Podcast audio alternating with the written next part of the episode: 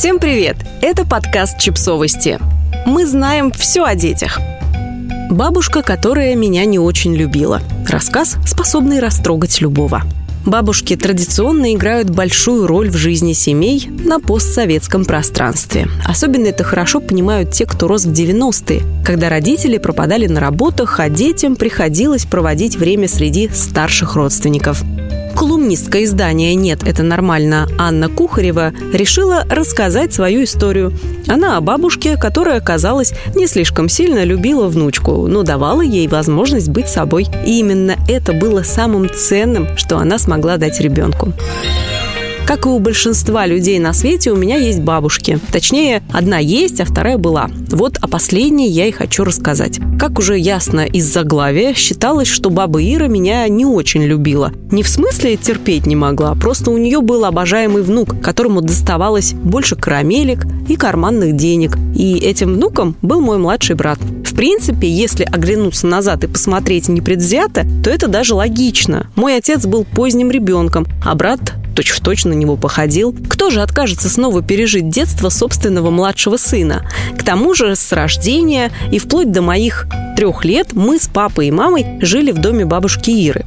Я была беспокойным младенцем, а повзрослев стала ужасным тодлером. Я била посуду, качалась на шторах, проглатывала магнит и далее по списку. С возрастом разрушительные порывы утихли, но осадочек, как говорится, остался. Время шло, началась учеба в школе, я подавала большие надежды, и родителям хотелось, чтобы так было и впредь. Меня записали на скрипку и танцы, но из-за плотного расписания мне не хватало времени нормально поесть, так что балет пришлось бросить. Осталась музыка. Лет в 12 к этому списку добавился волейбол. Ходить домой, чтобы пообедать, было далеко, поэтому время перед кружками я кротала у бабы Иры. Она жила совсем недалеко от школы. Я любила музыку и не любила спорт. Но больше всего на свете мне нравилось просто сидеть и читать книжки. Это мое хобби все меньше нравилось родителям и второй моей бабушке. Все желали для меня самого лучшего, чтобы я получила золотую медаль, поступила в университет, стала гармонично развитым человеком, была вежливой, красивой и трудолюбивой. Для того, чтобы все это у меня было, меня воспитывали. Постоянно спрашивали, выучила ли я уроки, занималась ли скрипкой, помыла ли посуду. Если на какой-то вопрос отвечала «нет», сильно ругали, называли лентяйкой и грозили судьбой технички. Мне нельзя было уставать, мне нельзя было отдыхать. Лучший отдых – это смена деятельности, говорила моя бабушка Галя, когда я жаловалась на утомление. Все хотели для меня самого лучшего. А баба Ира, которая меня не любила, хотела, чтобы у меня были сухие валенки и чтобы я не ушла на тренировку не жрамши.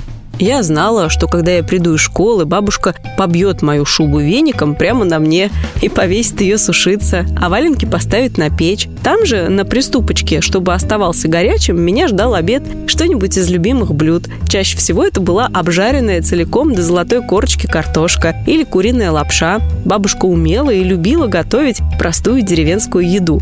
Но иногда она нехило кулинарно заморачивалась. Парила тыкву в большом чугунке или в нем же готовила катанку. Знаете, что такое катанка? Бабушка брала тесто, посыпала стол мукой и катала тесто по столу, пока оно не распадалось на мелкие горошинки. Потом она их обсушивала на противне, обжаривала на сухой сковороде и томила в курином бульоне. Я знала, что в доме будет жарко натоплено. После еды я возьму жареные семечки и буду читать или делать уроки, а бабушка смотреть свои любимые бразильские сериалы. Если мне надо было у нее переночевать, бабушка застилала мне диван, а к нему подставляла стулья и на них укладывала пушистые деревенские подушки. И лет до 14 мне не удавалось убедить бабу Иру, что я больше не падаю с кровати во сне. Бабушка никак не комментировала мои занятия, не переживала по поводу моей лени или возможных плохих оценок. Она была уверена, что я поступлю в институт. Куда же я еще денусь? Баба Ира не желала мне самого лучшего. Она просто выполняла простые бабушкинские обязанности. Покормить, причесать, высушить одежду, проследить, чтобы помыла руки. Забавно, что ей я хотела помочь по дому гораздо чаще, чем тем, кто пытался привить мне трудолюбие. Бабушка была пожилой женщиной уже когда я родилась. Умерла она, когда я оканчивала первую практику в газете. С тех пор мне часто снится ее дом, и она сама. Снятся беленые стены, старый диван, черно-белый телевизор, баночка с тмином, толстая кошка, вязаные кружки на полу. Снится запах этого места, и мне хорошо в этих снах.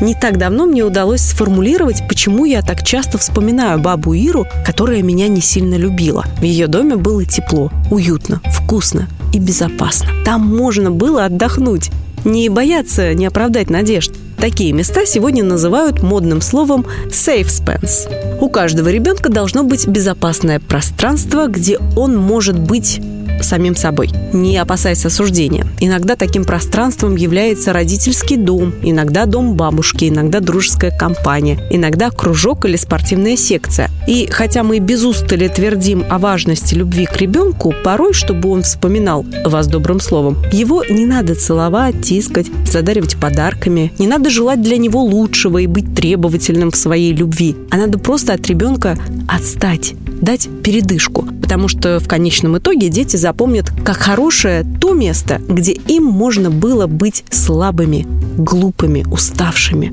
ленивыми, беспокойными, несовершенными детьми. Подписывайтесь на подкаст, ставьте лайки и оставляйте комментарии. Ссылки на источники в описании к подкасту. До встречи!